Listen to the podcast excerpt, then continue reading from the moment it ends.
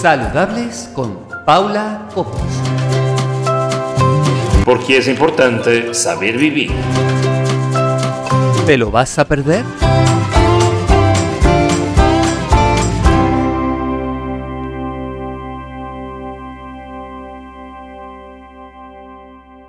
Ana, que estoy al borde de un ataque de nervio, que es que no puedo más. ¡Ay! ¿Qué pasa? Que no puedo más. ¡Ay! Ay, ¿No será que estás ahí No, viendo la película? que, que voy a hacer un gazpacho, así te lo digo. ¿Un gazpacho?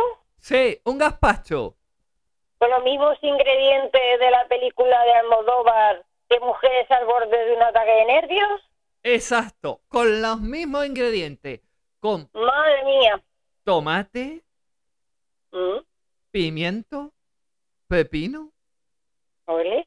un diente de ajo, agua, sal, aceite y vinagre. ¿Y sabes qué pasó? ¿Qué pasó? Que ella dijo todos los ingredientes y todos cayeron fulminados después de haber tomado el gazpacho. Pues no sé esas cosas.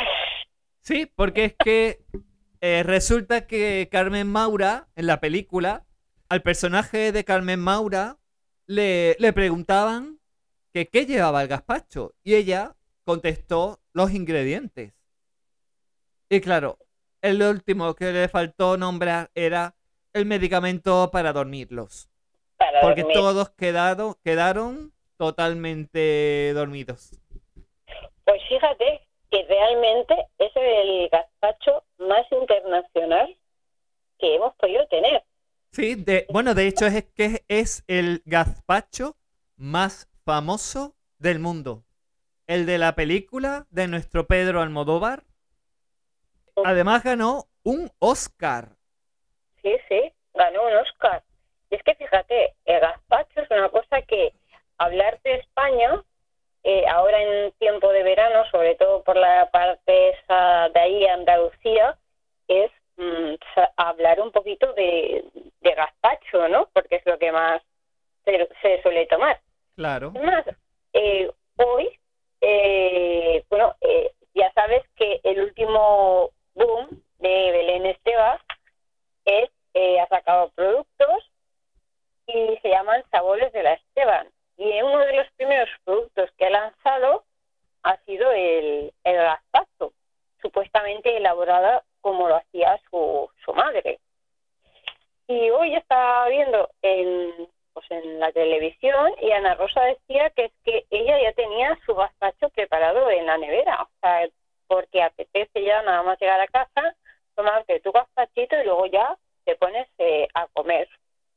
Sí, porque es Hasta lo un, mismo. es un perfecto plato entrante. Y bueno, además es súper refrescante. Ah, y además, por cierto, para las personas que, como yo, tienen, suelen tener tensión baja, va muy bien. A mí mi médico me lo recomendó. Porque, mira, no hay nada como tener un médico que en vez de rece- recetarte medicamentos, si sabe que puedes evitarte medicamentos, que te recete algo natural. Y a mí, para que me subiera la tensión, me recetó gazpacho. Bueno, pues a mí me encantan esos médicos, ¿eh? Pero ¿sabes qué? Que Joaquín Sabina lo utilizó para recordar uno de sus amores. Ah, sí. Sí, el músico Joaquín Sabina, en, la can- en una canción que era Qué hermosa eran, recordaba a, a tres amores. Y a su primer amor, llamado Sofía, supuestamente, la letra dice, mi primera mujer era una arpía, pero muchacho, el punto de gazpacho, joder, si lo tenía. ¿Qué quiso decir con eso? El punto del gazpacho sí lo tenía, porque a ver, es que el gazpacho, ese punto que era mm, refrescante, fresquito, que era una como fresca o cómo. no sé, habrá que los señores oyentes que ponen la, la canción Qué hermosa era de Joaquín Sabina, igual ellos pueden sacar el punto a lo que se refería esta primera mujer de Sabina. Vemos que Gazpacho, la verdad es que ha tenido sus, sus épocas, ¿no? De- en el cine, en la música, ahora salen pues otros personajes, ¿no? Eh, Sí. con dando la receta, ¿no? De gazpacho.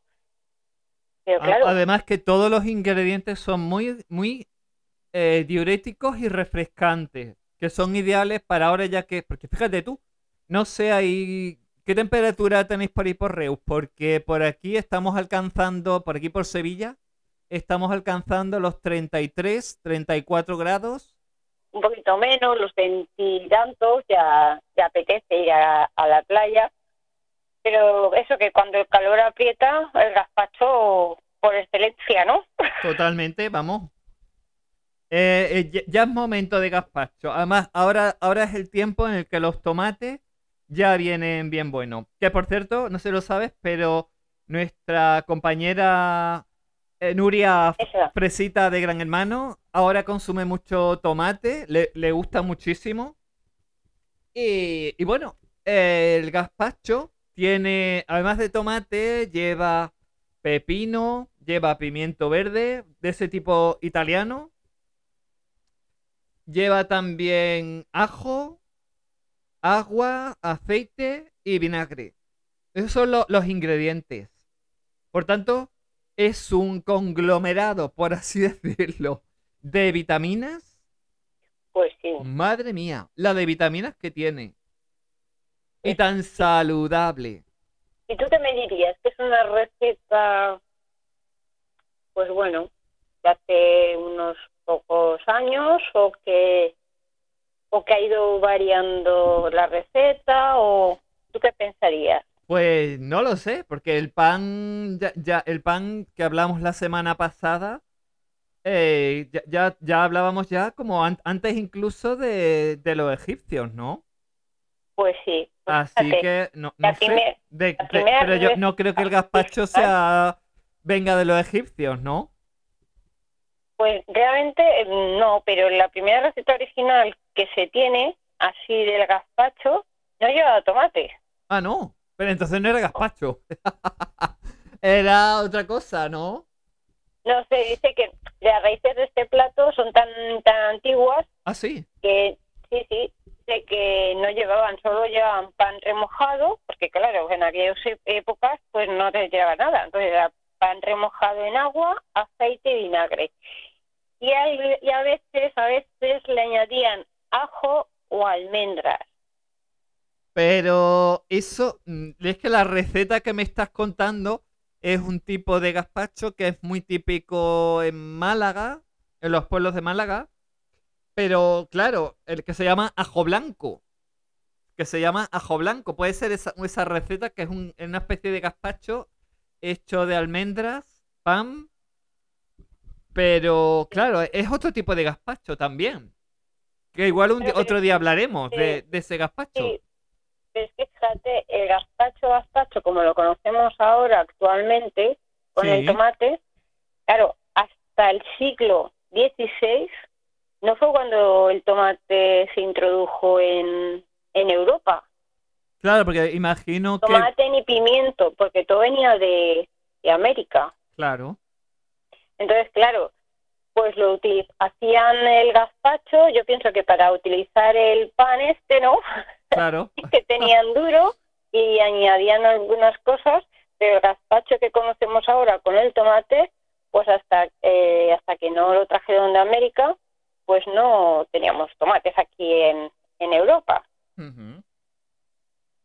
Y la verdad es que eh, era un alimento pues de pobres. Los, los campesinos andaluces fue hacia el siglo XIX cuando el gazpacho se empezó a popularizar como ahora lo conocemos tan popular. Pero Ah, en, el siglo, en el siglo XIX fue cuando se empezó a popularizar. Sí, porque al principio lo, empezaba- lo, lo comían o lo usaban principalmente los campesinos andaluces. Ah, Sí, sí. Y ya fue ya en el siglo XIX cuando el gazpacho pues realmente empezó pues a, a popularizarse un poquito un poquito más de como ahora lo conocemos. ajá. Y bueno, pues vamos a hablar de algunas algunos ingredientes que como tú bien has dicho eh, está en el gazpacho, como el tomate, El tomate, por ejemplo. el tomate. Eh, el tomate, para empezar, no es ninguna hortaliza, señores y señoras. Ah, eso, eso es una cierto. fruta. Eso fue lo casi de las primeras cosas que yo aprendí cuando hice el curso de coaching nutricional, que me quedé estupefacta. Dije, ah, Sí, sí. es que el tomate no es una hortaliza, no es una verdura, no, no, no, no, no. Bueno, El tomate es una fruta. sí. Eh, su origen normalmente, pues ya lo sabemos, es de América y Hernán Cortés fue el que lo, introdu- lo introdujo. Bueno, realmente no, no trajo el, el tomate, trajo las semillas. Trajo las semillas para que se empezaran a formar parte de nuestra dieta. Ajá. Él no, él no trajo el, el tomate. Luego, eh, donde también se utiliza mucho, y sobre todo por los siglos XVII y XVIII, es en Italia, ¿Así? sí, como decoración de las mesas. Lo ponían para decorar mesas, el tomate. Ajá. Y bueno, tú vas a una frutería o una, a una tienda de verduras. ¿cuántas variedades de tomate hay? Uy, eso es cierto. De hecho, bueno, fíjate tú que hemos estado hablando. Eh, va- vamos a hablar ahora con, con Rafa Luna con, y le vamos a preguntar. Y, y vamos a hablar también un poquito sobre gazpacho. Y, y no sé si, pues claro, yo, yo no sé si él hará el, el gazpacho. eh, porque bueno, tú sabes que como él es muy sofisticado, el Maicala, restaurante Maicala de la, de la Alameda Hércules de Sevilla, es bastante sofisticado, aunque tenga ese puntito canalla. Pero, claro, ese, yo creo que el, el seguro, seguro que tienen gazpacho, o lo pondrán, si no lo tienen, y tendrá ese puntito canalla. Le voy a preguntar.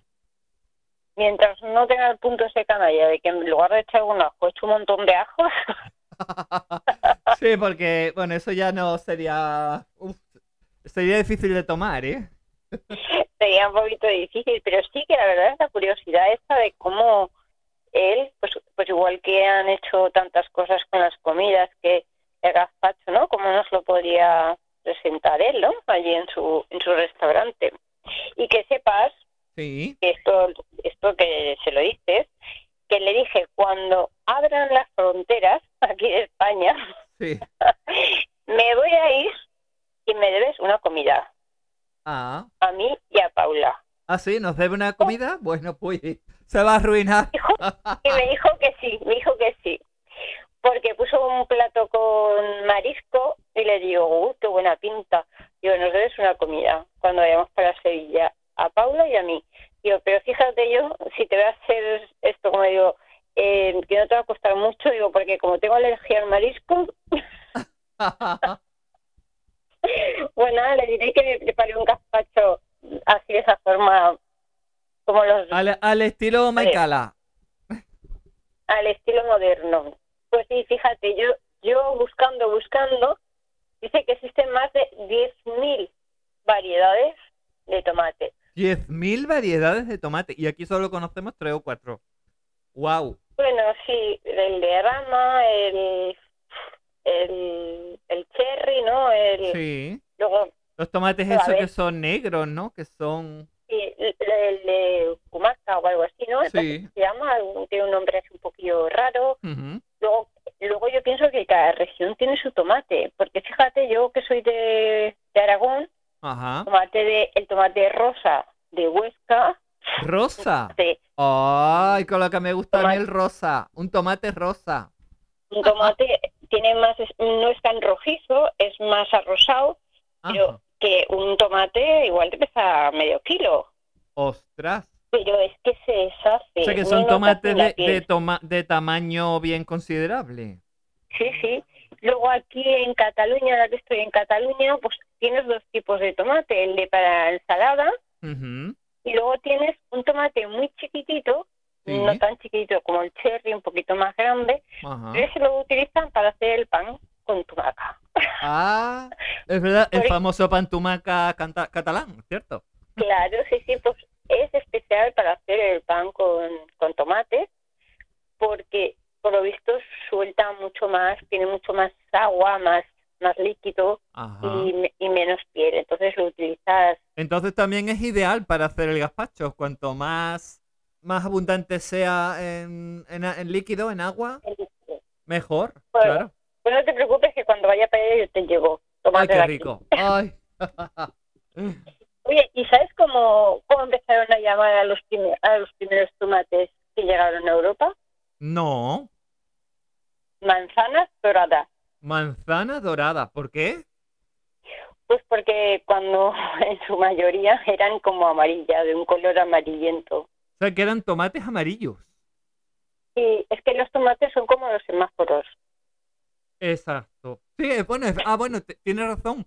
Claro, porque al, al principio están verdes, luego van cogiendo ese tonito amarillito verdoso, y del amarillo verdoso rosado, y por último ya ese tono rojo intenso, ¿no? sí, que en los semáforos nos tenemos que parar y en el tomate nos lo tenemos que comer. Qué rico. Fresquito, con su poquito de sal.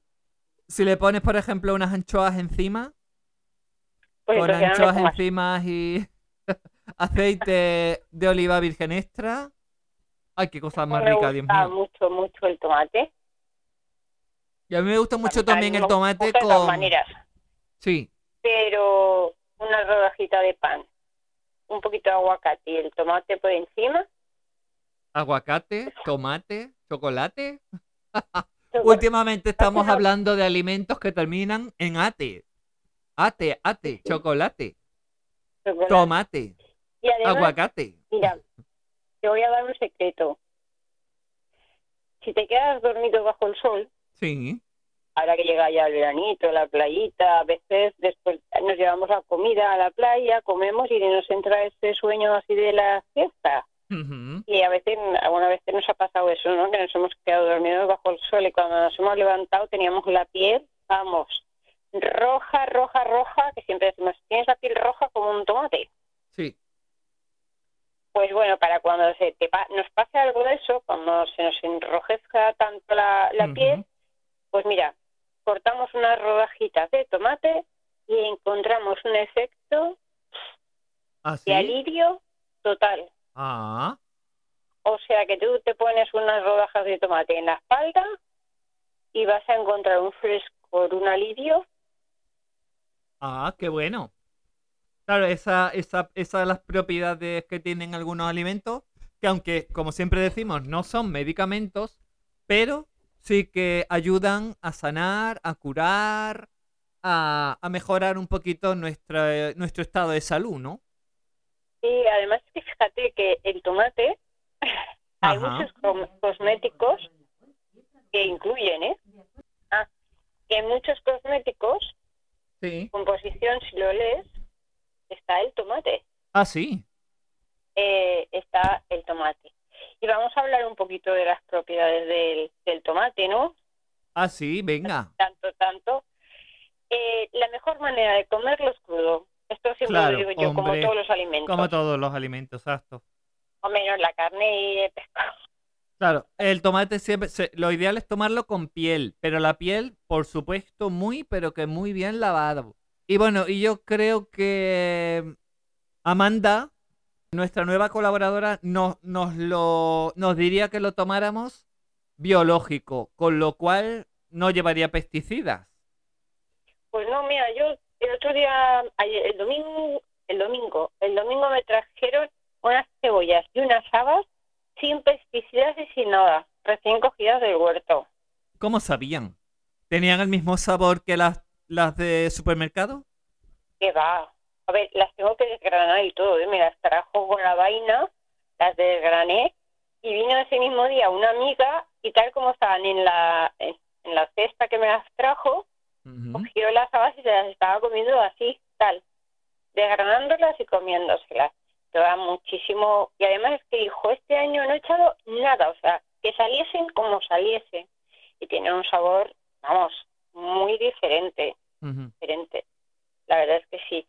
Pues bueno, o sea, eh, 100 gramos de tomate solamente tienen como unas 18 calorías. Ajá. Por porque sabemos que casi todo es, es agua. Es muy importante porque cuida los ojos, porque tiene vitamina A. Mejora la circulación. Ah, ajá. Ajá. Mejora la circulación porque tiene vitamina K. O sea, perfecto para la circulación de las piernas y esas cosas. Estupendo. Para eso, estupendo.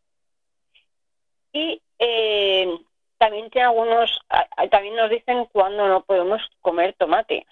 Ajá. Porque sí que es verdad que es muy bueno, pero si tenemos algunas patologías, pues es mejor no, no comerlo. Sobre todo cuando te- tenemos llagas o aftas en la boca. Ajá. porque ese sabor ácido es el que nos haría daño. O cuando tenemos úlceras, operado una operación de estómago, lo que recomiendan es no comer tomate hasta que eso no esté pues cicatrizado o esté bien, por el, el pequeño toque de acidez ese que, que tiene. Y luego, al ser rico en potasio, tampoco lo pueden comer los que tienen insuficiencia renal. Claro. Pero los que estamos sanos, como un tomate, a comer tomate. E- Y, y si es en gazpacho, mejor. Porque es el, es el tomate que nos lo bebemos con todas sus propiedades. Además de, claro, porque va acompañado de pimiento. Que, hablamos también del pimiento. ¿no? Por cierto. Mira, si te, si te digo, pimiento, pimiento sazona la comida y alargan la vida. Pimiento sazona la comida Y alargan la vida. y alarga la vida. Pues sí, qué bueno. Hombre, la- el pimiento es otra cosa. Mira, igual que el, el tomate. eh, eso, es, eso es otra cosa que yo aprendí en, uno en el curso de coaching nutricional. Otra de las cosas que yo recuerdo que aprendí, que me quedé impactada también. eh, y es que, claro, una piensa que el, la naranja tiene muchísima vitamina C. Pero Sí. lo que muy poca gente sabe es que el alimento que tiene más vitamina C es el pimiento. Pues sí. Dice que tiene tres veces más que las naranjas, Exacto. la vitamina C. Por eso quizás el pimiento comerlo crudo en ensalada, por ejemplo, pues va muy bien porque estamos poniendo vitamina C. Hombre, todo lo que comamos crudo, es como hemos dicho con el tomate, es mucho mejor. Y de tomates, pues tenemos también mucha variedad. Están los dulces, están los picantes, y es otro del- de los alimentos que tampoco se utilizaba antiguamente, porque hasta que no vino de América, pues tampoco se conocía. Claro. Y entonces, pues también tenemos muchos, muchos, mucha variedad de tomate, hay tomates, eh, pimiento, pimiento verde, pimiento rojo, pimiento amarillo, que como tú bien has dicho, son muy ricos, más que las naranjas en vitamina C, ayudan a la absorción del hierro, Ajá, exacto. Sí, claro, y refuerzan el sistema inmunológico. claro. Además tienen un alto contenido en fibra y ayudan a reducir tanto el colesterol como la glucosa en sangre. Y es muy, muy aconsejable en mujeres embarazadas gracias a los folatos que contienen. Pero también para los niños, porque estos folatos que contiene también es mu- muy ideal y aconsejable para los niños en etapas de crecimiento. O sea, que empecemos a educar a nuestros niños ya desde pequeñitos a que coman eh, ese pimiento, ¿no? Que es- hay veces que ves al típico niño que el pimiento lo quita, la cebolla Sí. lo quita. Claro. Pues no, mamás, vamos a intentar que coman de Yo todo. creo que casi todo lo que es verde, los niños lo, lo verde no les gusta. Y hay que hacerles ver que el verde es un color bonito, que es un color saludable y que, bueno, Y, y si vemos que no lo come, pues se tritura todo. claro, y, ha- y hacemos pues como, como con las hamburguesas de lenteja. Igual. como todas las hamburguesas de lentejas. Yo la verdad es que eh, mis hijos han comido de, de todo. Y, pero sí que es verdad que tengo amigas que me dicen, es que si le echo cebolla, que si le echo no sé qué, que si le echo no sé cuántas, no lo come. Ujú. Pues bueno, tú se lo echas y luego una vez lo coges todo, lo trituras y ahí no se ha enterado nadie de lo que lleva. Claro. Ni cebolla, ni pimiento, ni nada. O sea que mujeres embarazadas y mamás que tengan niños en etapas de crecimiento, darles pimiento. Oye, Claro. he hecho una rima, ¿eh? Sin quererlo. Oye, lo- los pimientos fritos, qué ricos están ahora. Mi, mi José y yo lo- los hacemos así fritos y vamos, tenemos una afición. Claro, aquí eh, asados también, luego les quitas. Aquí por Andalucía se lleva mucho frito. Sobre todo cuando se va a la feria, los pimientos fritos, bueno, eso es pimientos fritos. que se fríe demasiado. Aquí se fríe demasiado. Se deja todo arrugadito, arrugadito, que pierde muchas propiedades. A mí me gusta un poquito más durito, más al dente, ¿no? Como se diría. Sí, sí. Sí, sí.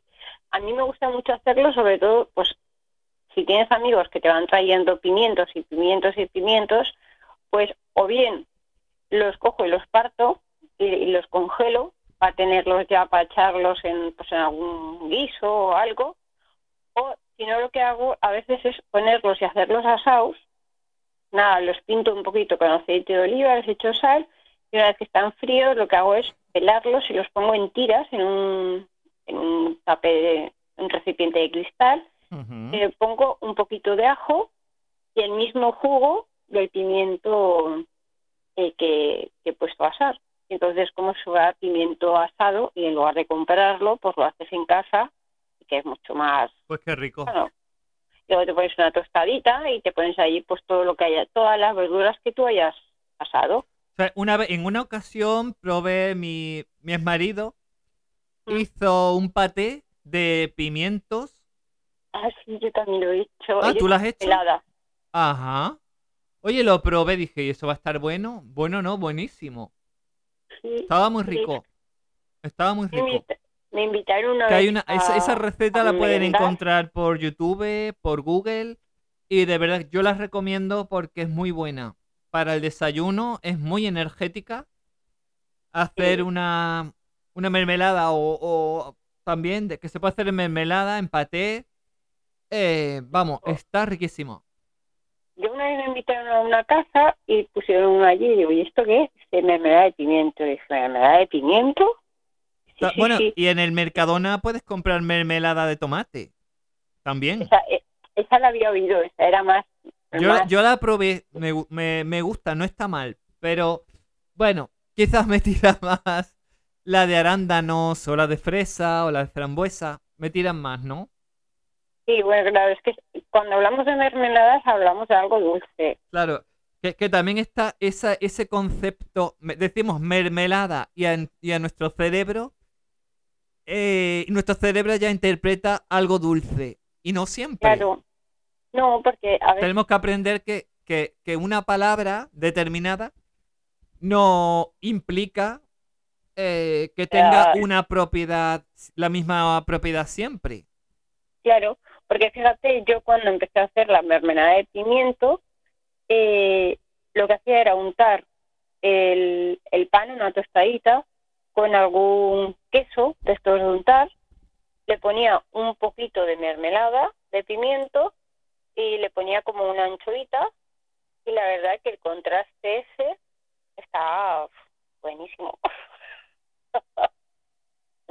y bueno, es algo diferente que cuando vienen invitados a casa pues tienes ahí tu botecito de mermelada de pimiento y, y lo sorprendes.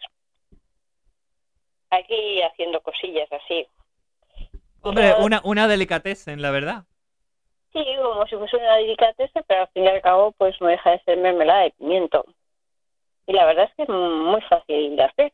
Pero sí, yo también cuando me lo dijo dije, va, pues esto como tiene que saber. Pues oye, que sí, que me gustó. Y, y luego la tal famosa frase de y un pepino. Eh, ¿Cómo, cómo, cómo, cómo? La frase, esa es la frase de la semana.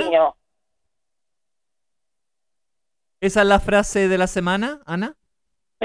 Esta puede ser un pepino. Hazme esto y un pepino. Y ¿no? un pepino. ¿Cuántas veces, ¿Cuántas veces la habremos dicho? Ojo. Un montón de veces. Sí. Pues bueno, el pepino es otro de los ingredientes que está el gazpacho. Y además, Es fíjate, muy, muy, muy, muy refrescante, diría yo. sí, Casi más que el pimiento y el tomate. pues sí, fíjate, pertenece a la misma familia que la calabaza y la sandía. Ah, Es de la misma, de la misma familia. Ya vemos que la sandía es muy refrescante. Entonces, pues el pepino pues también es, es así, igual de refrescante. Eh, tiene mucha vitamina, es muy rico en vitamina B, es antiinflamatorio, ya no Ah. solamente para que nos quiten las ojeras, estas rebanadas de Ah, pimiento. verdad, cierto. Esa, esa imagen ya de tantas películas y de los años 70, de Eso. esa rodaja de, de, de pepino, de pepino encima de los párpados. Pues eso no solamente es para los ojos, sino que es antiinflamatorio en general y combate el cansancio y el estrés, por lo que te he dicho antes, por sus altos contenidos en vitamina B. Ya sabes que la vitamina B es el que actúa, la que actúa en el sistema nervioso, Sí. por eso que ayuda a combatir el, el cansancio y el estrés. Cuida nuestro peso, porque es mucha cantidad de agua, Claro, y, es, es que además es muy diurético también. Sí, la verdad es que sí. Y al, y al contener potasio, pues protege nuestros nuestros corazones. Y bueno, eh, ot- otro alimento de los que lleva, que yo creo que es de los más importantes, además del agua, el aceite y el vinagre, yo creo que es el ajo, ¿no? Ese, ese es el, el punto final, ¿no? Ese es el, el acento, el acento Pues- de, del gazpacho, ¿no? Sí, ese es, pues, como dijimos en el programa número uno, Ajá. Así empezamos. Señoras y señores, por si no lo saben, el primer programa hablamos sobre el gazpacho. sobre el ajo. Ay, perdón, el gazpacho. El ajo. El ajo, porque una celebrity dijo, España huele a ajo. Sí. Victoria Beckham. Así empezamos nuestras andadas por, por la radio. Sí. el ajo. Pues sí, la verdad es que sí. ¿Qué haríamos sin nuestro ajo? Es que además le da ese saborcito especial que cuidado, que no podemos pasarnos con el ajo porque altera muchísimo el sabor del, del gazpacho. Yo creo que siempre con siempre es quedar, mejor quedarnos cortos que pasarnos. O sea, medio diente de ajo y probamos. Está flojito, venga, pues el otro medio. Y ponemos un diente de ajo entero. Y así vamos probando, porque claro, según la cantidad de tomate, agua y to- todos los ingredientes, en la cantidad de gazpacho que hagamos, pues tendremos que medir un poquito el- el- el- los dientes de ajo que pongamos, ¿no? Bueno, claro que también va en gusto, ¿no? Hay que le gustan los sabores fuertes y, y desde luego el ajo un sabor suave no tiene. No, no, luego comer caramelos de menta o algo así para quitar un poquito el olor. Y si te das cuenta, Paula, eh, estamos acostumbrados a beberlo sí, en un vaso, pero es que antiguamente eh, era una sopa fría. sí. Lo servían como sopa fría. Claro, es que en verdad es una sopa fría. Que lo, lo que, Claro. lo que ocurre, claro, hemos cambiado un poco el modo de consumirlo. Que lo consumimos Sí. en un vaso, igual que tomamos el zumo, igual que tomamos un batido de fresa, pues tomamos un gazpacho en un vaso. Claro. Pero antes se tomaba en, en plato con cuchara. con cuchara. Era una, bueno, es una sopa fría, lo único pues que ahora, pues bueno, eh, lo tomamos así, pues porque es más rápido y bueno, como vamos siempre con prisas. Y bueno, a- eh, en las sopas le echaba como unos picatostes. Ah, claro, eh, es el puntito crunchy, como que dice además Rafa Luna, que se lo escucha decir esa palabra, crunchy, y me gusta. La voy a incorporar al diccionario mm, culinario gastronómico de mi casa, crunchy, que me gusta. Y el, y el, claro, los picatostes le da ese puntito crunchy al, al gazpacho, claro. Sí, sí. Bueno, yo no te voy a hacer esperar más, Sí. pero sí quiero que como una andaluza, Sí, obviamente el gazpacho andaluz es el que más se conoce, claro. como te has, estabas tan al borde, tan al borde de un ataque Estoy al borde de un dicho, ataque de nervios. Pues, pues yo Y con mi gazpacho preparado para dárselo a alguien. Andaluza, andaluza de ese gazpacho andaluz y que nada, que en cuanto acabemos de hablar yo también me voy a poner a hacer gazpacho ese, que no quiero que me dé un ataque. Bueno, Ana, hemos Bueno. hablado del gazpacho y sus ingredientes. Este programa yo creo que es uno de esos. Últimamente yo creo que, no sé, que, que lo que nos lo confirmen los oyentes, pero yo, yo creo que nos estamos superando, ¿no crees? El, con el programa número 10, creo que fue un programa muy completo, muy... tuvo muchísimo éxito, por cierto, que, que hasta, no, no solo cuando lo emitimos, sino porque también, por cierto, para quien no lo sepa, eh, tenemos un podcast, eh, el, lo tiene el de Radio Miraflores Sevilla, que tiene un podcast, que lo tiene en Evox, de, que, donde suele compartir el director de la emisora los programas más importantes de Radio Miraflores Sevilla, entre ellos el nuestro, el de Saludables con Paula Cobos, y yo lo comparto siempre en mis redes sociales. Así que si quieren eh, e- escucharlo de nuevo a algún programa porque no lo han escuchado, en el podcast de Radio Miraflores Sevilla, de mm, de Evox, lo pueden encontrar. Bus ponen Radio Miraflores Sevilla y encuentran el podcast. Claro, y luego otra de las cosas que también nos gustaría es que, bueno, como, como el gazpacho, pues eh, se puede hacer de diferentes maneras, pues oye, eh, igual nos pueden mandar alguna receta, pues esas abuelas que todavía siguen haciendo ese gazpacho a, a la vieja usanza, o, o como nuestro cocinero, el Rafa, que nos diga algún gazpacho así más modernillo, que pues bueno, que nos digan a ver recetas de, de gazpacho para ir probando y no quedarnos simplemente con el típico, ¿no? Que Claro. conocemos. Entonces, da, da, ¿dónde tienen que escribir, Paula? ¿Dónde nos tienen que escribir? Que nos escriban al correo electrónico saludables con Paula Cobos arroba gmail.com o también pueden contactar con nosotros en nuestro Facebook o en nuestro Instagram saludables. punto, ponen un puntito saludables.tv y ahí pueden encontrar nuestras publicaciones, nuestros vídeos, nuestras fotos, todo lo que hacemos lo pueden encontrar ahí. Todas las locuras. Sí, todas. Bueno, yo pienso que si Almodóvar tuviera que volver a hacer Mujeres al borde de un ataque de nervios, yo creo que nos llamaría a ti a mí. Yo creo que sí. algo algo nuestro sacaría.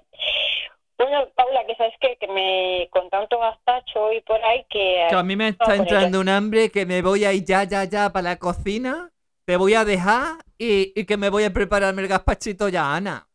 Bueno, luego me mandas una foto, a ver cómo te ha quedado. Venga, sí, sí. Bueno, hasta la semana que viene a todos. Hasta la semana que viene, Ana. Nos vemos. Venga, un beso. Un besito muy grande. Saludables con Paula Cobos.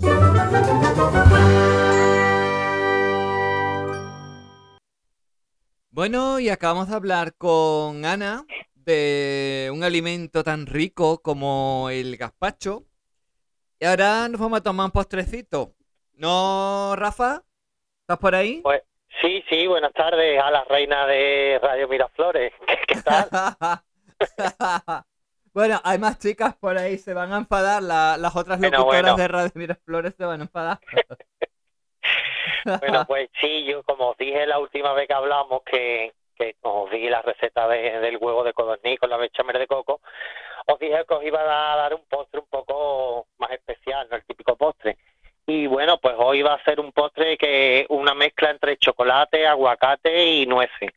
Wow, al final es Eh, chocolate y aguacate, que dije. Y uy. aguacate, aguacate. Suena raro que normalmente el aguacate pues se suele tomar el, en el aguacate es una fruta, pero es una fruta dulce, no es una fruta, no es un cítrico. Claro. Claro, sí, bueno, el aguacate, como todos sabemos, pues es una grasa saludable, tiene mucha vitamina E, eh, eh, es bueno para la, para la vista y además también una cosa que no sabe mucha gente es que relaja el sistema nervioso. Es decir, que si tenemos estrés o estamos, bueno, pues en una situación de estrés o estamos un poco agobiados, pues el aguacate, tomar aguacate nos relaja. En vez de tomarte una pastilla, pues te tomas un aguacate y, y te sienta, te sienta muy, te sienta muy bien.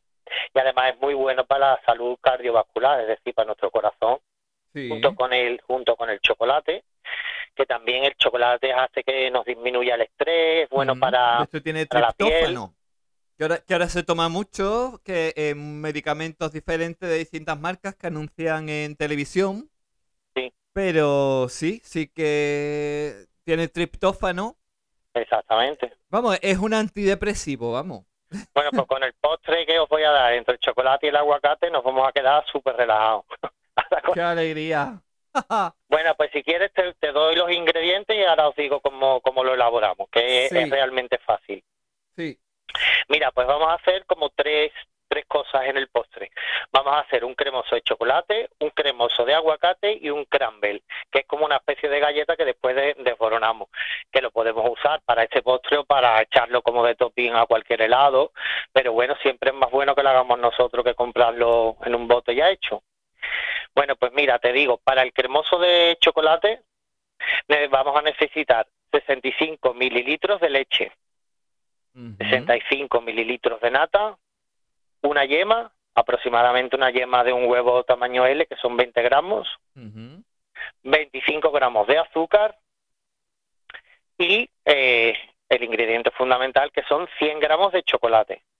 De, de chocolate, pero ¿cuál, cuál, cuál nos, acon- nos aconsejas Pues mira, alguno especial? Yo, yo lo hago con un...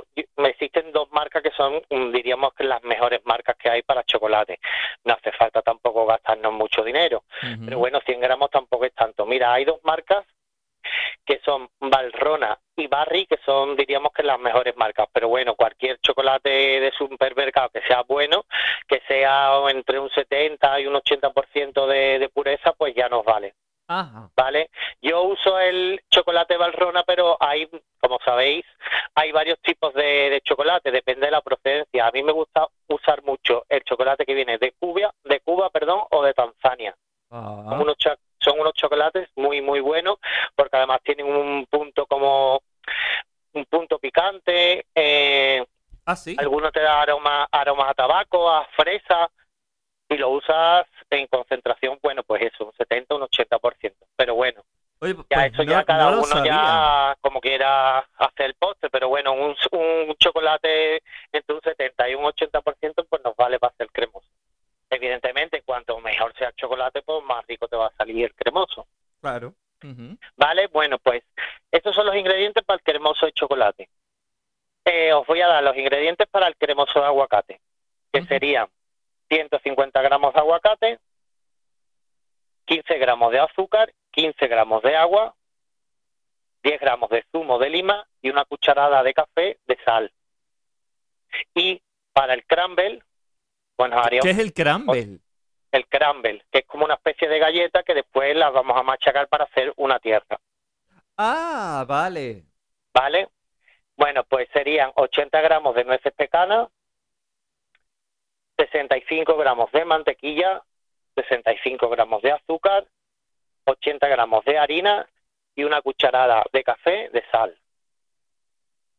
Bueno, pues estos ingredientes, con aquí donde tú los ves, después la elaboración es súper fácil.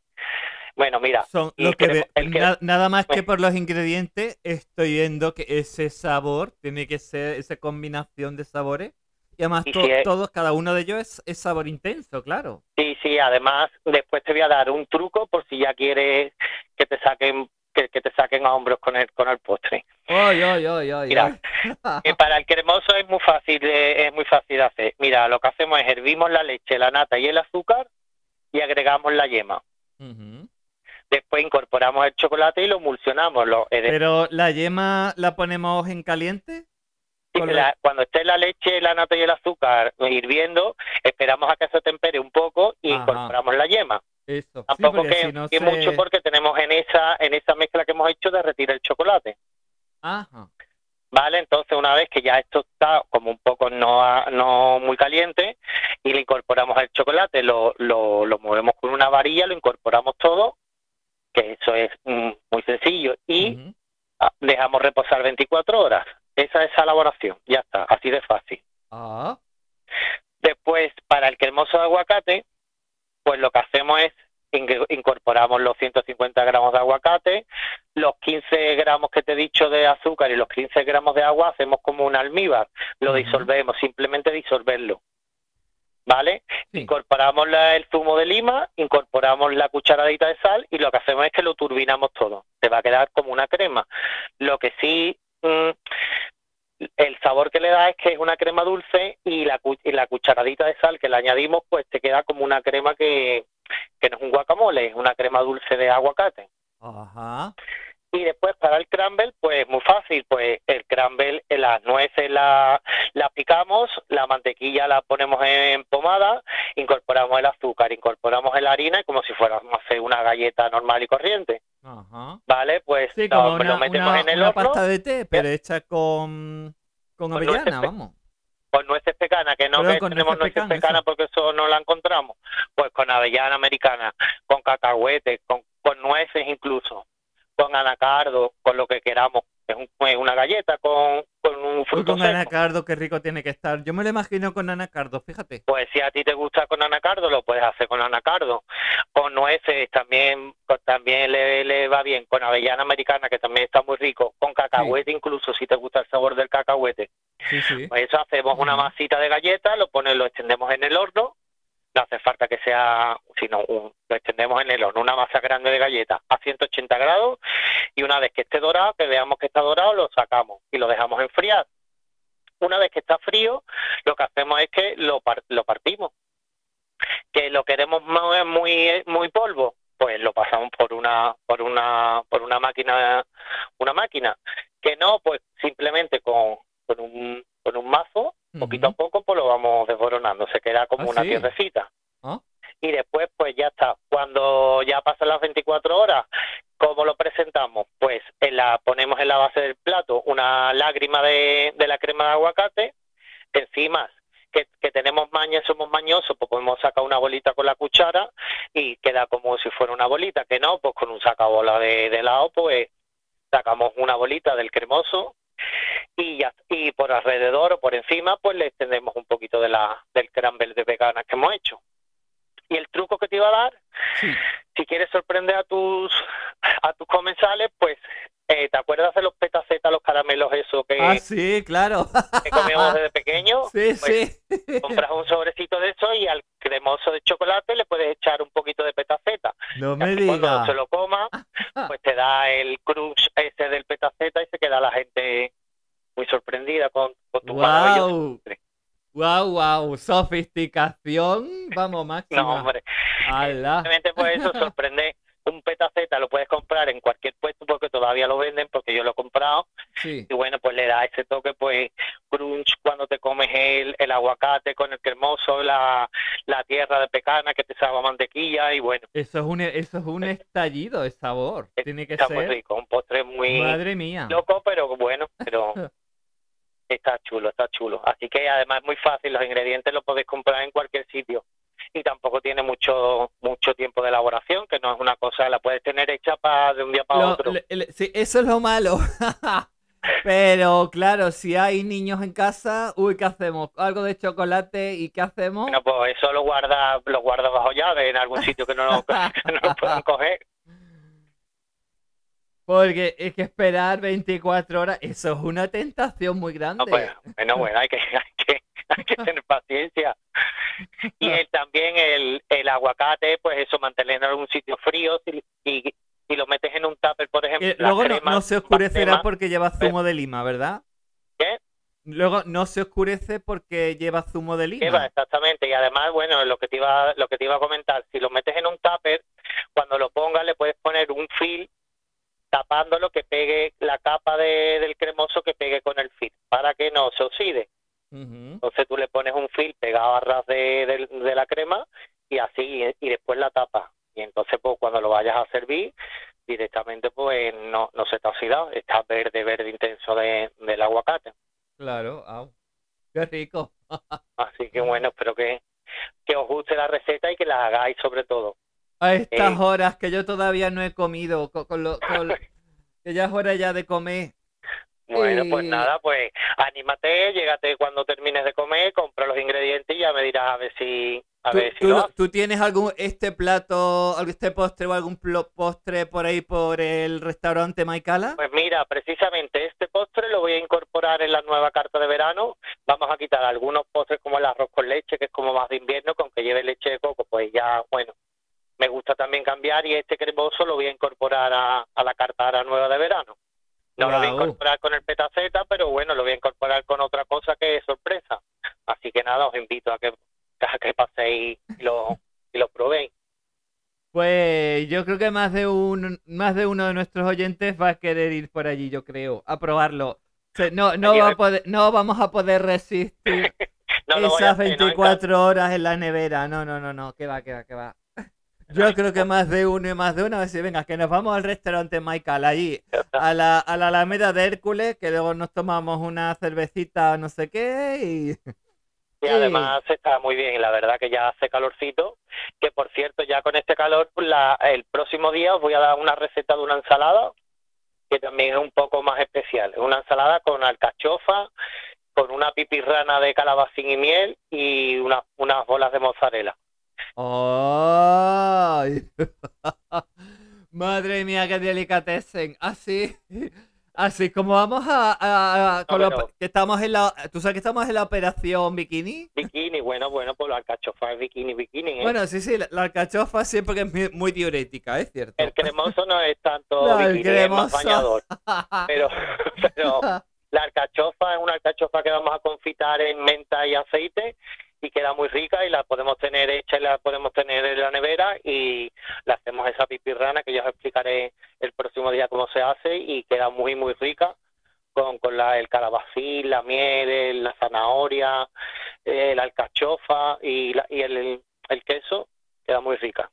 Paula, ¿hiciste las croquetas al final o no?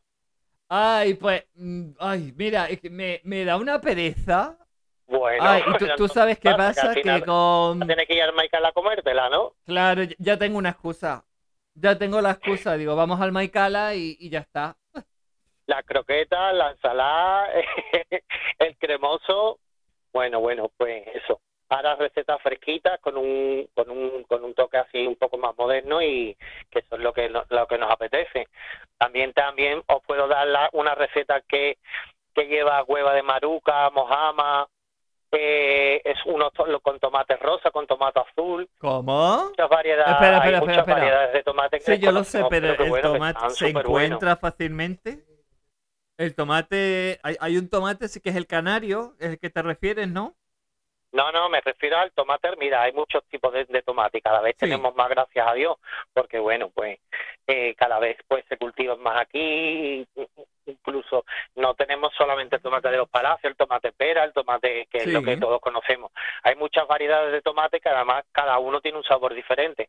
Ahora está mucho de moda el tomate rosa y el tomate azul que ha entrado con fuerza y bueno, es un poco más caro, pero tiene un sabor, tiene un sabor como a fresa, a hierba cortada y está súper bueno. Y un tomate azul, azul, azul morado, color morado, el tomate. Está muy chulo. Sí, sí, ya, ya, claro, es, el- es, es ese que yo he visto. No lo he probado todavía, no. Y un tomate que también está muy jugoso y muy rico, que también ya eh, lo hay en casi todos sitios, es el tomate rosa.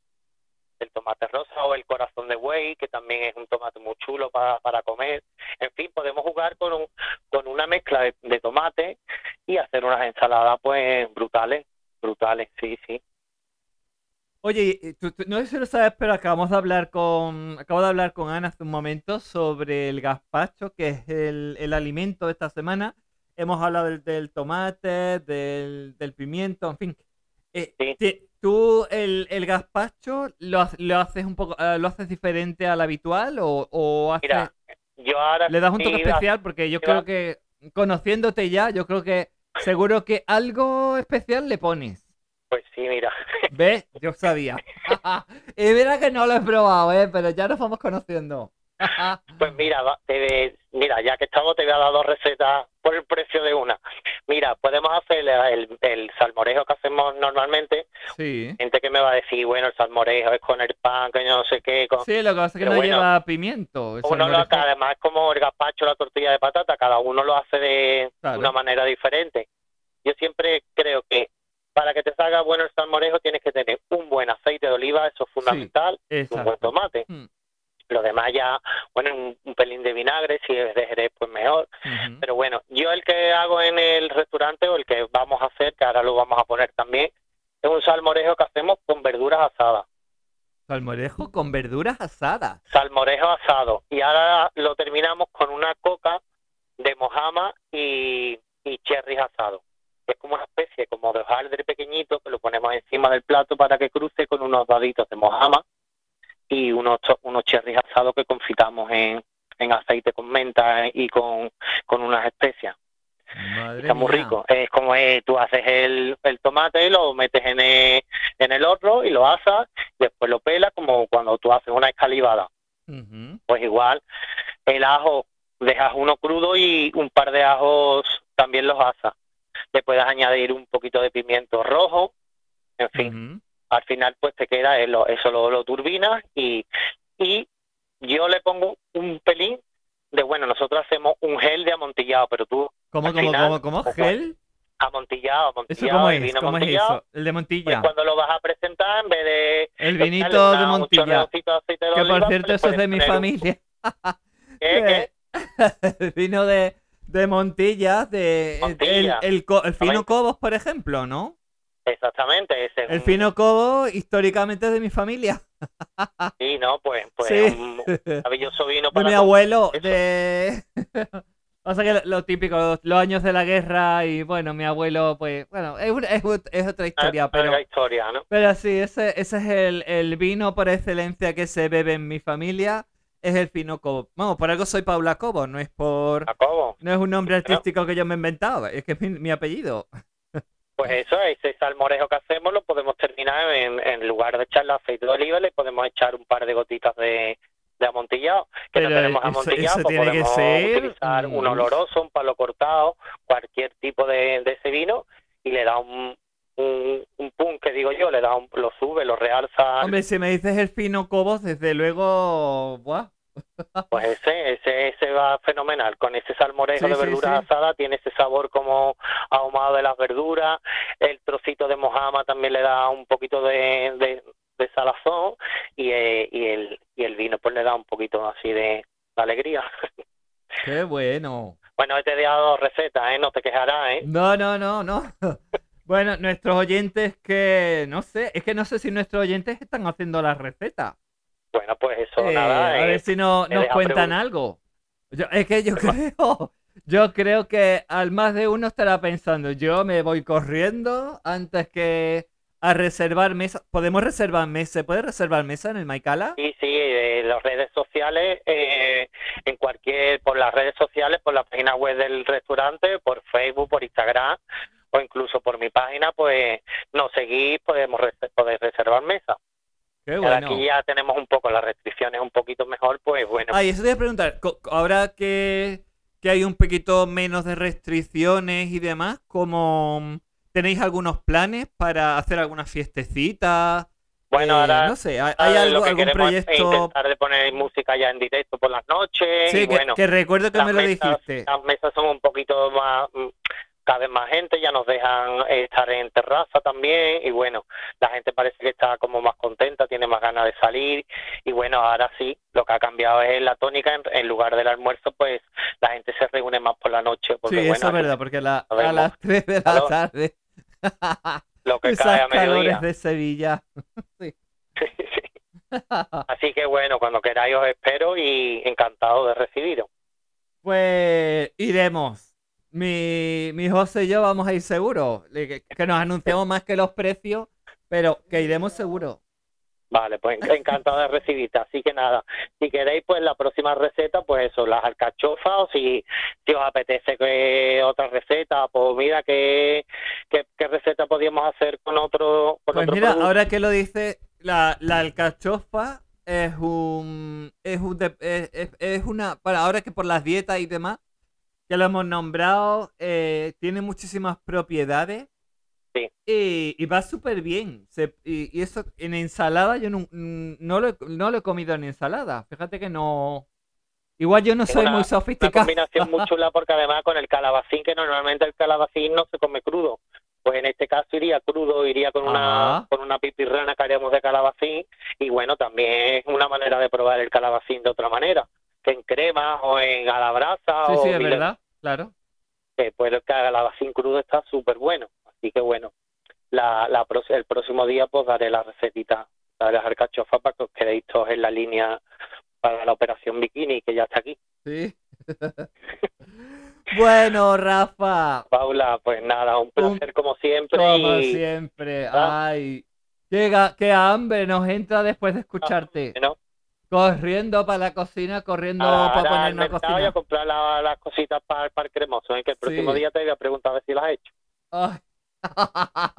Yo creo que iré a Ya probarlo. sé, no Me, vaya vuel- ya, me da- ¿eh? me da una vaguera últimamente. Ay. Bueno, pues un saludo para Bueno. todos y, y no, no, nos escuchamos y nos hablamos el próximo día, ¿de acuerdo? Sí, dentro de dos, de dos semanas nos vemos, Rafa Muy Luna. bien. Un beso grande, Paula. Un besito. Hasta luego. Saludables con Paula Cobos. Bueno, y si hay una persona, una colaboradora que ya ha participado y que esta semana vuelve con nosotros, y si por una razón vuelve, es porque tenemos tantas cosas en común, tantas, tantos conceptos y tantas ideas que compartimos, que, que creemos eh, justamente que lo que dice es cierto.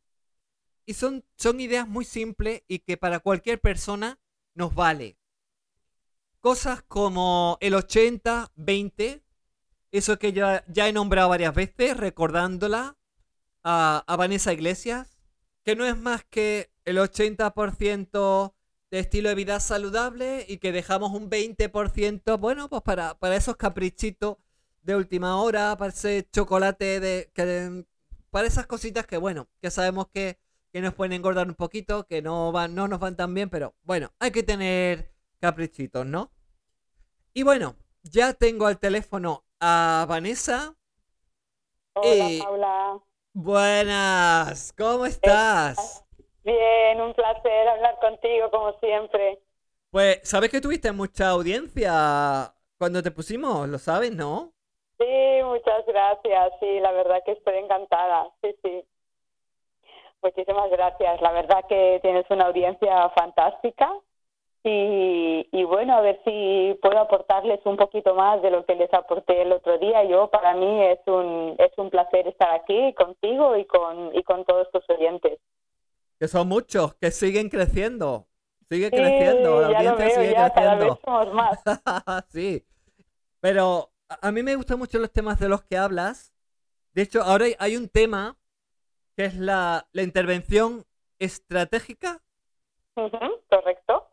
Pero específicame un poquito más, porque hemos hablado un poco, yo conozco también un poquito, pero bueno, yo quiero que me lo cuentes tú. Que, que tú lo cuentas de. Tú lo cuentas bonito. Qué guapa eres. Tú lo cuentas Eh, bonito. Bueno, tú ya sabes que los que nos dedicamos al desarrollo, crecimiento Sí. personal, yo, yo estoy especializada en la alimentación, pero al final no deja de ser eso, ¿no? Crecimiento y desarrollo personal. Siempre estamos buscando, Además, la nutrición Este, consciente, sí, ¿verdad? Que- estamos- Que, es un poco ese concepto que es el- lo que más trabajamos, ¿verdad? Sí, sí, sí, totalmente, totalmente. Para mí la verdad que es la base de todo, ¿no? La, yo, yo siempre digo, siempre cuando, como cuando hablamos el otro día, ¿no? Que al final, para que una persona esté bien, tiene que tener una buena alimentación y una buena gestión emocional, ¿no? Esto para mí Exacto. es, es básico y luego un poquito de movimiento en el, en el cuerpo, ¿no? Son los tres pilares para mí para que una persona pues tenga una vida saludable y que lleguemos a la vejez de la mejor manera posible, ¿no? Pues sí, totalmente cierto. Sí. Entonces, pues como continuamente estamos buscando qué es lo que le podemos dar mejor a nuestros clientes, ¿no? Que este es como mi, mi principal objetivo, es de darles lo mejor y que estén el menos tiempo posible, ¿no? O sea, a mí no me gusta que, que mis clientes, eh, sobre todo clientas, que casi todos son mujeres, pero Sí. algún hombre tengo, es de que se queden enganchados y que estemos haciendo terapia durante un año, dos años o tres años. O sea, yo pienso que, que cuanto más rápido la persona solucione sus problemas y sus Claro. conflictos, Sí. pues muchísimo mejor. Y entonces buscando, buscando, encontré lo que es la intervención estratégica, ¿no? Que, mm, que al final no deja de ser eh, una conversación de, de alto impacto, digo yo, pero con una intencionalidad y una estrategia detrás, ¿no? Claro. No es terapia, no es una sesión de terapia donde vamos a, a preguntar, pues porque al final la, la, la terapia se hace muy larga y puedes estar un año, dos años, cinco años haciendo terapia sin llegar al conflicto real. Entonces, con la intervención lo que hacemos es eh, ir a la, buscamos lo que es la génesis neuroplástica, ¿no? Y, y entonces vamos a la raíz del problema. Es como, yo, yo, yo digo que es como, como hacer cirugía, ¿no? Abrimos, sacamos el conflicto y ya está. Claro. Entonces, es una, es una herramienta que es muy poderosa porque, porque en ella incluye muchas técnicas, como la terapia transpersonal, la hipnosis ericksoniana, la PNL, negociación, eh, terapia familiar estratégica. Entonces, es como que a, a mí me gusta me gusta decirlo, Paula, que es como los equipos de fútbol, está pues el Madrid, el Español, el Cádiz, ¿no? Sí. Entonces, ¿qué pasa? Que eh, luego está la selección española que de todos coge los mejores y hace Sí, una selección, ¿no? exacto. Claro, claro. Pues a mí me gusta decir que la, que la intervención estratégica es como esto, porque en una sesión llegamos a cuál es el conflicto, ¿no? De la, Claro. de la persona y, y bueno, para mí es, es fantástica porque se obtienen resultados muy buenos. Ujú. ¿Has tenido, algún ca- ¿Has tenido algún caso así últimamente, así que recuerde, aparte de los casos que me, me contaste, eh, en el que hayas hecho eh, esto justamente, la, la intervención estratégica? Sí, en aquel, la otra vez que estuvimos hablando te, te estoy explicando sobre una chica que tenía un conflicto que, que bueno, pues que su pareja se le había fallecido, ¿no? Ah, sí, sí. y que y que a través de la intervención pues llegamos al conflicto ese y, y, y esos kilos de forma mágica Sí. desaparecieron pero sí que me he encontrado pues con justamente la semana pasada con una chica que, que bueno pues que tenía 60 años eh, hacía dos años que no sabía qué le pasaba pues que estaba bloqueada que no avanzaba y bueno, justamente esto le venía de una culpa que ella no sabía ni que tenía, de La un culpa. que le pasó. Sí, sí, sí. Aparte ella me decía, es que es que yo no relaciono la culpa con nada, ¿no? Es que a mí si me si me dices que tengo la culpa bloqueada, es que no me hubiera dado, o sea, es que te hubiera dicho que no, porque porque para mí la culpa no no estaba en mi ser, ¿no?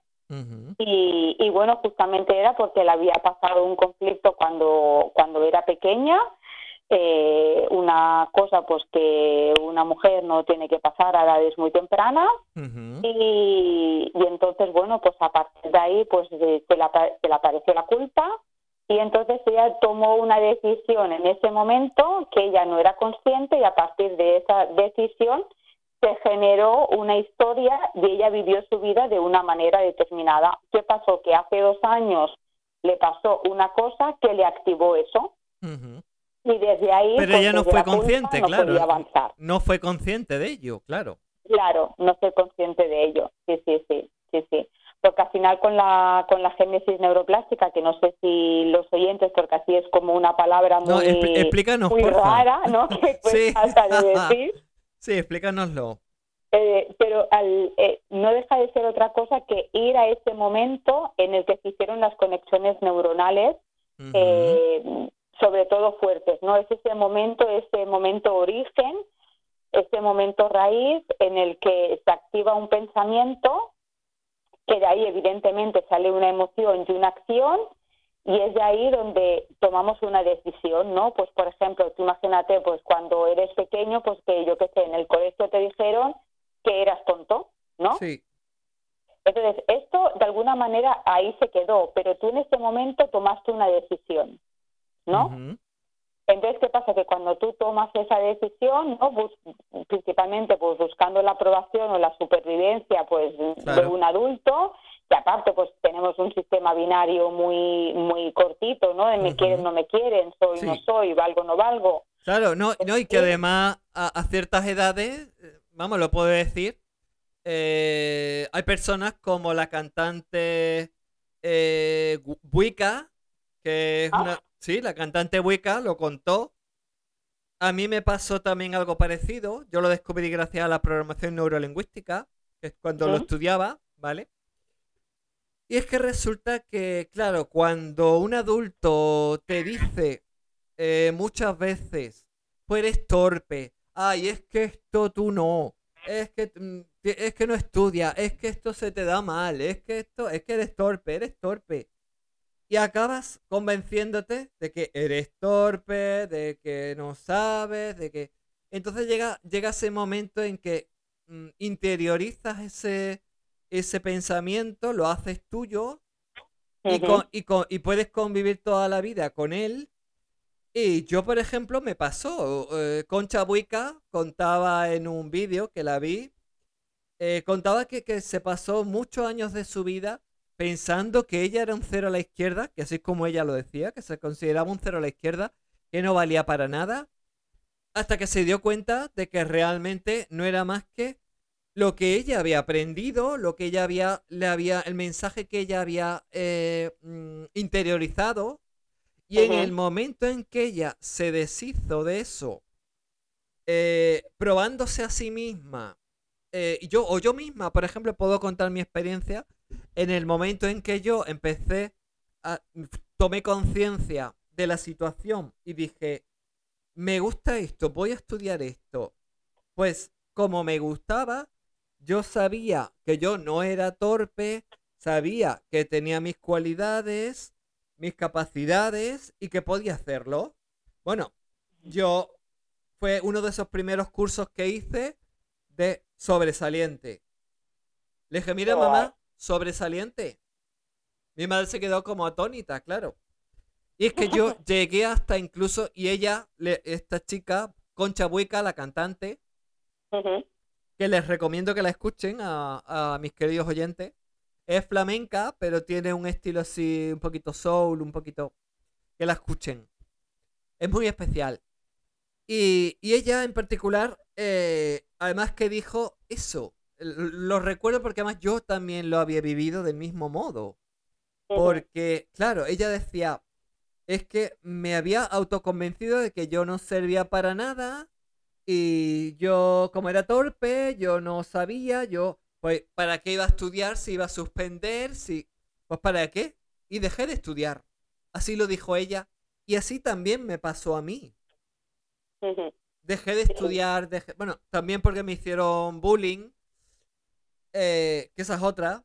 eh, pero bueno, eh, finalmente, claro, ya en la edad adulta, cuando ya, en mi caso, porque puede haber muchas personas que a lo mejor están pasando por eso y no son conscientes. Pues sí. Por eso hagamos de vez en cuando un análisis de esas emociones que, que pasan por, nuestro, por nuestra mente, esos pensamientos, eh, ese- eso, eso, esa, esas frases que nos decimos, que a nosotros mismos, eh, que son a veces tan negativas, y que tenemos ese hábito muchas veces de, de autocensurarnos, autoflagelarnos. Sí, sí. Entonces, sí. claro, cambiemos un poco de actitud y veamos la vida con una mente un poquito más abierta, pero además analizando bien por qué, por qué pe- cuando pensamos de forma negativa sobre nosotros mismos, ¿por qué? Y yo creo que esa herramienta que tú estás diciendo es perfecta para eso. Sí. Sí, sí, principalmente para lo que se utiliza es para desbloquear emociones o para sanar heridas del pasado. Es, es lo principal.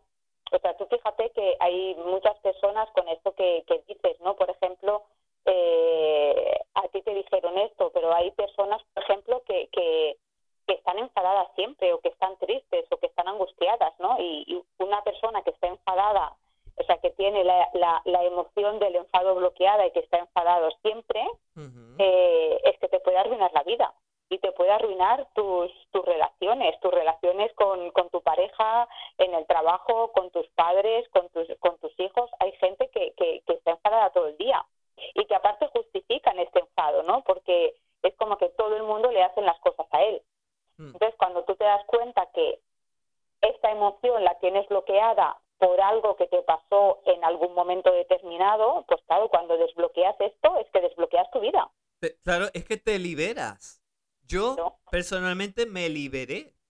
Y entonces descubrí que me, me- que, que me gustaba hacer cursos y además hacer cursos online o a distancia porque no iba a tener a nadie que, que me pudiera hacer bullying porque estudiaba desde casa, disfrutaba y así era como... mm, bueno, queda feo que lo diga, pero saqué muy buenas notas. Muy, muy, muy buenas notas. De sobresaliente, notable. Claro, porque disfrutaba. Porque Claro. dejé a un lado ese pensamiento que, que lo que estaba era anquilosándome, estaba haciéndome pequeñita. Y así fue como fui creciendo y me fui, me fui liberando. En el momento que yo tomé conciencia, me liberé.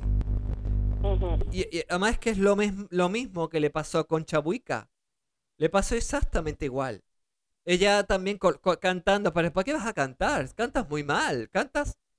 Y pues ella se le ocurrió un día, se fue al coro de la iglesia, se puso a cantar y destacaba tanto que se lo dijeron. Entonces ella se planteó, bueno, ¿por qué tantas personas eh, en el coro me dicen que canto tan bien, que, que destaco? Y como por otro lado me están diciendo una persona, me ha estado diciendo mucho tiempo que canto mal, que, que no cante, que deje de cantar. Y... Es decir, eh, a veces esos mensajes que recibimos pueden minarnos la vida, ¿no? Sí, totalmente, totalmente. Y aparte muchas veces lo que nos lo que nos pasa a casi todas las personas es, es de que esto nos lo llevamos a identidad. ¿no? O sea, Claro. porque cuando una persona, por ejemplo, dice es que soy torpe, No, no es lo claro, no es lo mismo. Decir, es que está siendo un poquito torpe. No, no es ser torpe, sino estar. claro, claro, Cambiamos el Claro. verbo y la situación cambia. Es que hoy estás un poquito torpe.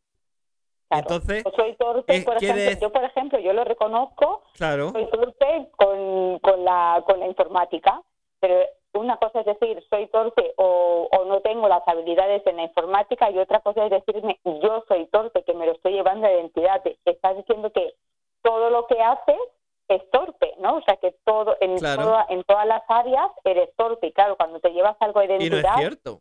eso, uf, ahí se generan unas historias internas muy mm, muy complicadas luego para solucionarlas, ¿no? Y, y justamente con la intervención lo que, aparte es rápido porque es en una sesión, ¿no? Entonces yo Sí. pienso que esto es lo lo mejor de todo y que vamos a esto, a la emoción, ¿no? Lo que buscamos es Sí, la emoción, ¿no? Porque al final, no sé si estabas conmigo, Paula, pero la vida es un sentir. Según sí, cómo nos totalmente, sentimos, claro. Hacemos.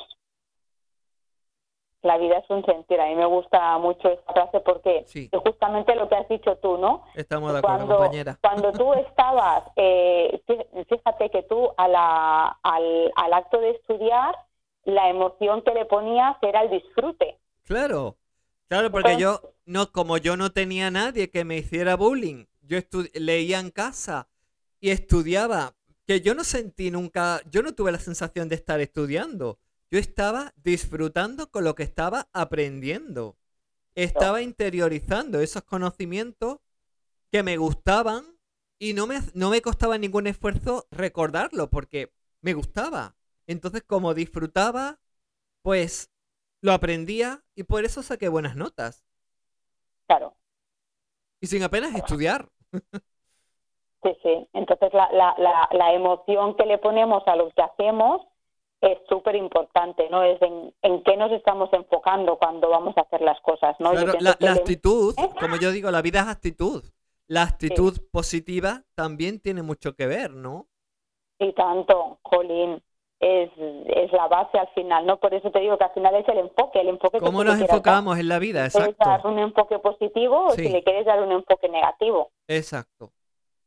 Mm. Pero hay muchas veces que las personas, justamente lo que decíamos, que este enfoque negativo se lo dan sin ellas ser conscientes que se lo, que se lo están dando. Y entonces empiezan en, en frustración, empiezan con angustia, empiezan con tristeza, empiezan con ansiedad, porque en verdad se piensan de que la vida es eso, o de que ellos no se merecen una vida mejor, o que no hay una vida mejor, que no pueden ser más felices. ¿No? Y entonces hay gente, pues eso, que está triste siempre, pero piensa que es lo normal, ¿no? Sí. Y esto, pues la verdad que, que no es así, que todos venimos aquí a ser felices, a disfrutar, a estar bien. Ay, me, me gusta mucho esa frase. Venimos Yo. aquí a ser felices. Esa totalmente. frase me gusta. Debería- yo- creo que vamos a hacer una, una, una sección como va a ser la frase del día. Y yo diría, Ah. la frase del día de hoy es esa. Venimos a ser felices. Mm. Sí. Sí, sí, a mí muchas veces cuando la gente viene, ¿no? Muchas veces desde que no sé para qué he venido aquí, no sé cuál es mi propósito, le digo, mira, el principal propósito que tenemos todos cuando venimos aquí es hacer felices. Y es, y es, y es en, lo, en lo que más nos perdemos. Claro. Buscando, Exacto. buscando, nos perdemos ser felices. Es, es, es, es que somos curiosos los humanos, ¿eh? Sí.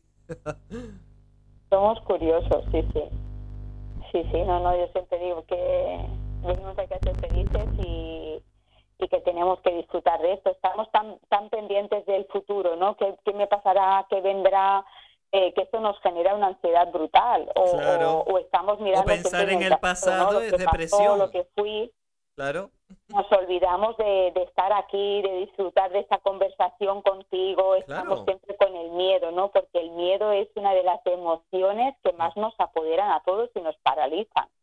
Que, que es necesario, ¿no? sin embargo, que es necesaria esa emoción, porque esa emoción es una emoción, ¿no? Que eh, nos previene, nos...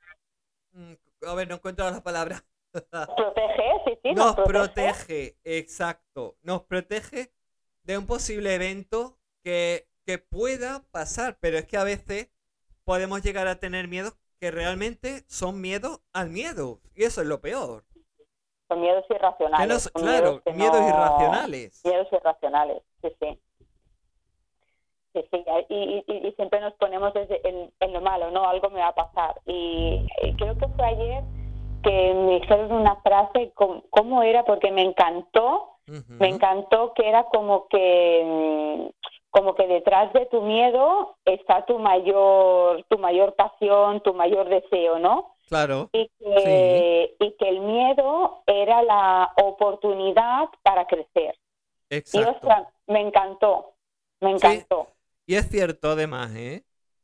me encantó. Yo, me he pasado, yo te puedo decir que me, además, muchas cosas que, que he estudiado de coaching, de, de programación neurolingüística, eh, que es una de las herramientas más poderosas que yo conozco que, que- y que más me gustan, al igual que la inteligencia emocional. Totalmente. Y, y fíjate tú que El miedo, Sí, claro, eh, puedes, te puedes pasar prácticamente la vida entera viviendo del, con, el, con miedo. Y hasta, y hasta que no dejas de, de- de vivir en el miedo, no, no, no, no vives de forma intensa, no vives la vida al 100%. sí, sí, totalmente, totalmente, totalmente. Al final, una vez que vences esos miedos, o sea, está el miedo, yo, yo digo que el miedo está, ¿no? Y tú que, que hablas con tantos, con tantos famosos, eh, incluso ellos, después de llevar años subiéndose encima de un escenario, Sí. Bueno, miedo, el ¿no? miedo, el miedo al escenario y al público y el respeto siempre, Claro. siempre. Claro, está siempre. Entonces hay que vivir con ese miedo eh, que no nos limite. Pero es un miedo bueno. bueno. E- ese miedo es bueno. Yo- mira, yo, yo me dediqué al mundo del espectáculo muchos años de mi vida, bailando y haciendo espectáculos. Y yo tenía ese miedo antes de salir al escenario, que, que empezaba a temblar un poquito una pierna, la otra, y ay, ay, ay. Pero sabes qué, en el momento que ponía un pie sobre el escenario, dejaba de temblar y sabía dónde estaba. Y todo se normalizaba. Entonces, y todo salía bien. Sin embargo, mira, recuerdo el día que de- dejé de temblar, no est- estaba demasiado tranquila. ¿Y sabes qué? Ese día metí la pata en el escenario. Ostras. Sí.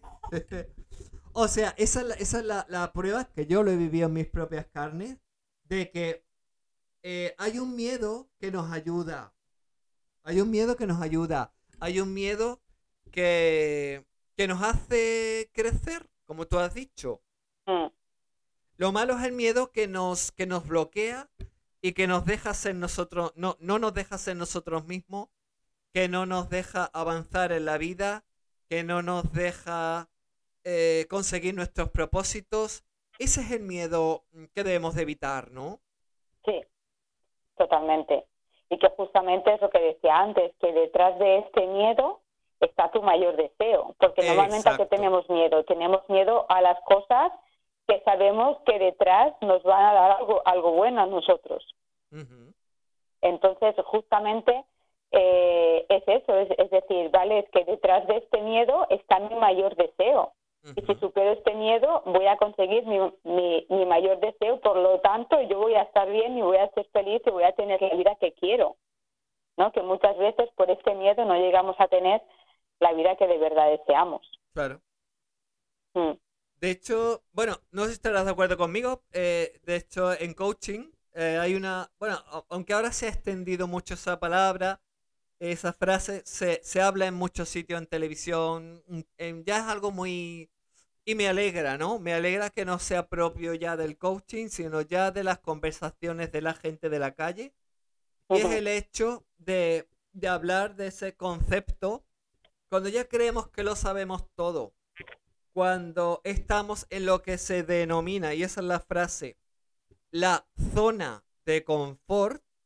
mm, Cuando estamos en esa zona de confort, en verdad estamos eh, porque hay un miedo detrás. Tenemos un miedo de que si avanzamos pueda ser a peor, pueda, eh, pueda haber algo que nos complique la vida. Entonces, bueno, no, no, yo estoy aquí, yo estoy bien aquí, como estoy.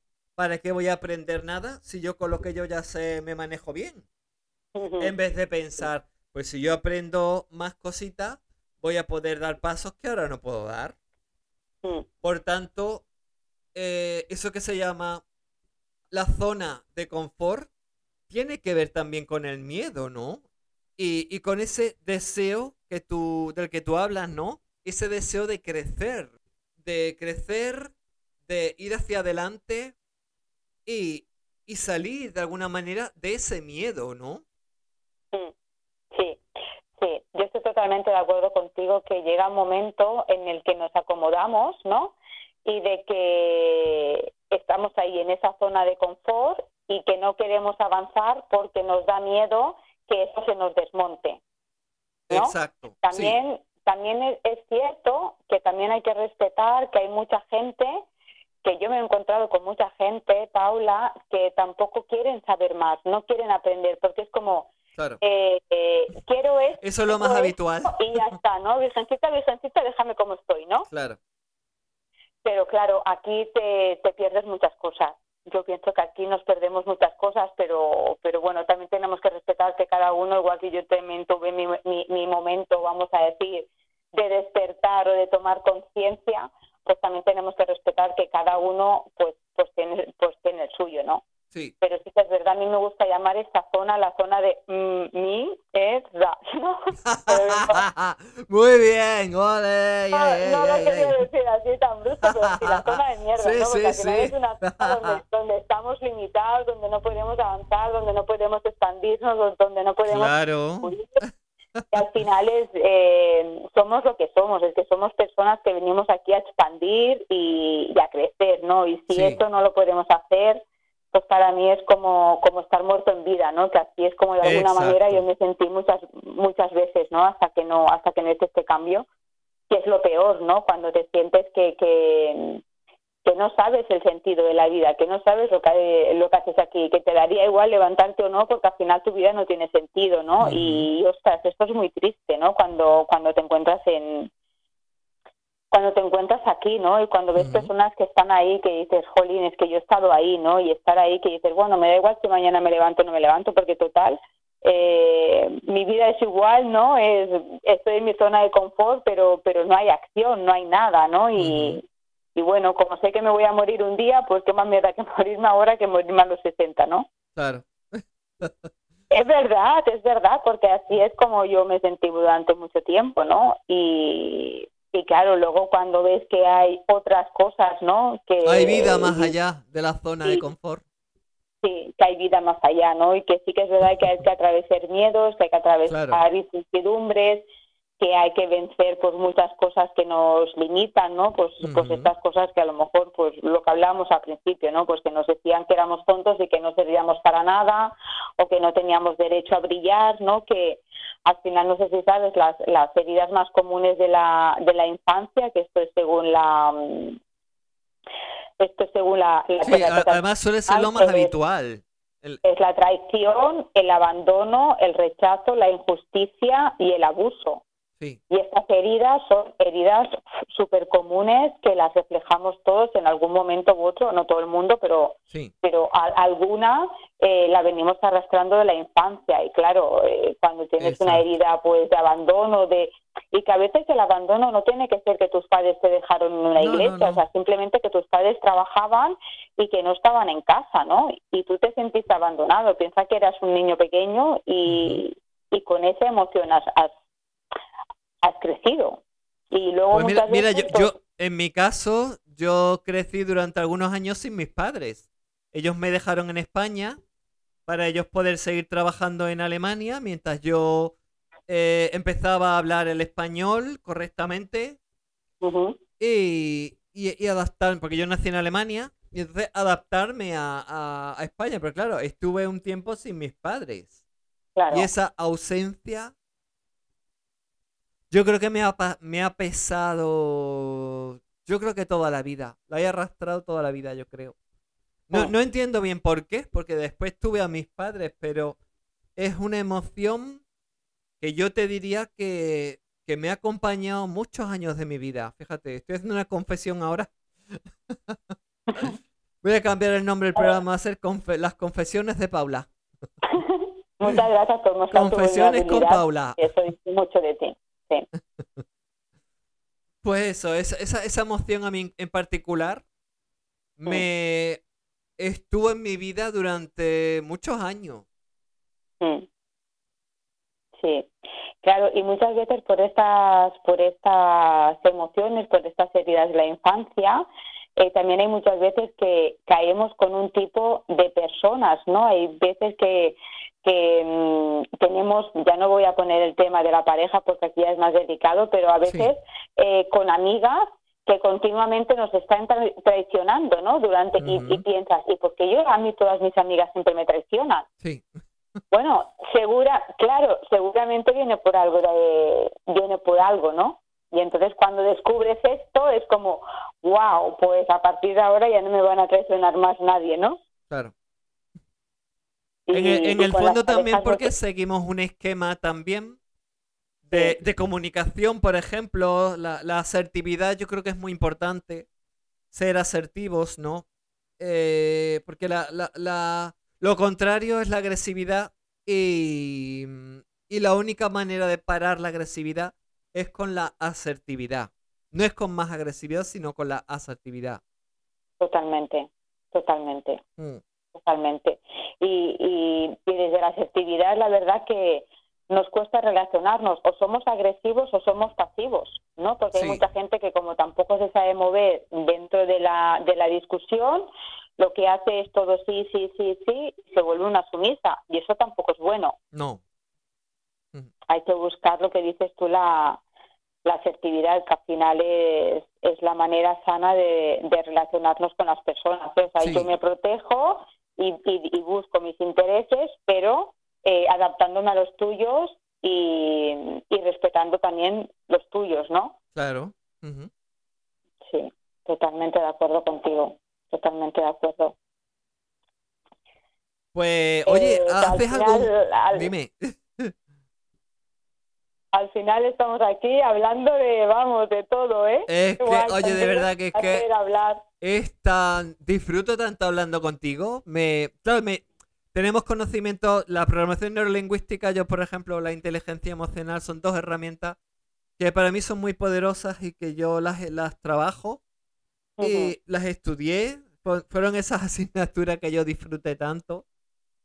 Y la que, bueno, saqué buenas notas, pero es que eso es lo de menos, ¿no? Es el hecho de que adquirí esos conocimientos que los puse en práctica sobre mí misma, que yo creo que eso también es muy importante, ¿no? Porque Tanto. no es lo mismo, sí, ti- tienes unos conocimientos tal para aplicar en personas, pero claro, es que si no lo has puesto en práctica contigo misma, ¿no? Totalmente, totalmente. Aquí es cuando aparece el síndrome del impostor, ¿no? Que, que Exacto. tan de moda está, ¿no? Sí, Al final, claro, de nada, eh, incluso si yo no soy coherente, o sea, si yo lo que te digo a ti es que lleves una buena alimentación, que tengas una buena gestión emocional, si yo eso no lo aplico en mí, cuando yo me pongo delante de un cliente, eso lo percibe claro. eso se nota. Entonces, primero tenemos que aplicarlo nosotras, ser coherentes con nosotras y a partir de aquí expandirlo, transmitirlo. Pero yo siempre digo que primero somos nosotros. Pues sí. Sí, para, para poder dar hay que hay que haber hecho primero un trabajo previo intenso. Yo llevo muchísimos años con esto y la verdad que y que no dejo de aprender ya lo ves que yo no paro de formarme y que no paro de aprender y justamente cuando más técnicas aprendes también descubres más cosas de ti no y te Claro, claro. o sea que al final esto yo yo siempre digo que esto es una vez que empiezas ya está toda la vida ya no acabas Pues sí. Mm. Ay, Vanessa, qué bien me lo paso contigo. Es que disfruto, es que... Ah, sí, esto es una... Esto es radio. Esto es radio de verdad, de la que se disfruta, de la que... No, no sé si esta pasión de hablar de estos temas, eh, si, si les ayudaremos a la gente con lo que estamos hablando, pero yo, yo creo que la pasión que le ponemos tú y yo a, a estos temas, yo creo que, que a la gente le, le llegará mínimamente, ¿no? Yo creo que sí, Paula, yo pienso que sí. Y al final, mira, solamente con que a una persona le haga un pequeño clic y pueda hacer algún pequeño cambio y que su vida sea un poquito mejor, pues con eso yo pienso que ya tenemos más que suficiente. Pues sí, eh, estamos de acuerdo. Como con el 80-20 que yo siempre digo, que, que además siempre te recuerdo, porque lo dijiste Igual. tú, pero yo siempre lo he pensado. Así que le digo, pues el 80-20 de, de nuestra Sí. compañera Vanessa Iglesias, siempre lo, lo... Además los oyentes te lo podrán decir. ya te nombran más de una ocasión. Muchas gracias, Paula. Pues yo te quería, que no te he dicho nada, pero Dime. pero quería ofrecer, como sé que tu audiencia está aumentando y que es una Sí. audiencia tan bonita y tan fiel, yo quería hacer un regalo a tu audiencia. Venga. Mira, eh, la intervención estratégica está valorada entre 200 y 400 euros por sesión. Sí. Y yo quiero regalar tres sesiones a los tres primeros o que me envíen un mail o que me envíen un WhatsApp o que se pongan en contacto contigo. Ajá. A los tres primeros les regalo una intervención. A los tres primeros, eh, por ejemplo, que, que nos escriban a dónde, por ejemplo, a un WhatsApp, por ejemplo, podría ser el WhatsApp de Saludables con Paula Cobos, Perfecto. por ejemplo. Sí, sí. Eh, vale, pues decimos el número de teléfono una vez más. El 675-390533. Venga, tome nota, tome nota. Papel, boli. Venga, repito. 675-390533. La las tres primeras personas que, nos escriban o nos llamen a este número. Tienen esas tres sesiones y de intervención. Eh, mm, eh, eso. Perdón. Eh, gratis contigo. Correcto. Sí, sí. Y, y además lo, lo, lo haces online, ¿verdad? Lo puedes hacer online. Online. Sí, sí. De cualquier punto de. España. Porque nos escuchan, de, bueno, de, de España y fuera de España, que sé que nos escuchan. Sí, también te escuchan fuera. Sí, sí. Sí, sí. Pues perfecto. Vanessa, nos vemos próximamente, quizás en Facebook, en nuestra página de saludables.tv. Perfecto. Vale. Bueno, yo ya vemos. anunciaremos las actividades. Muy bien. Un abrazo, Paula. Muchísimas Un gracias abrazo. por hablar contigo. Sí. Un besito.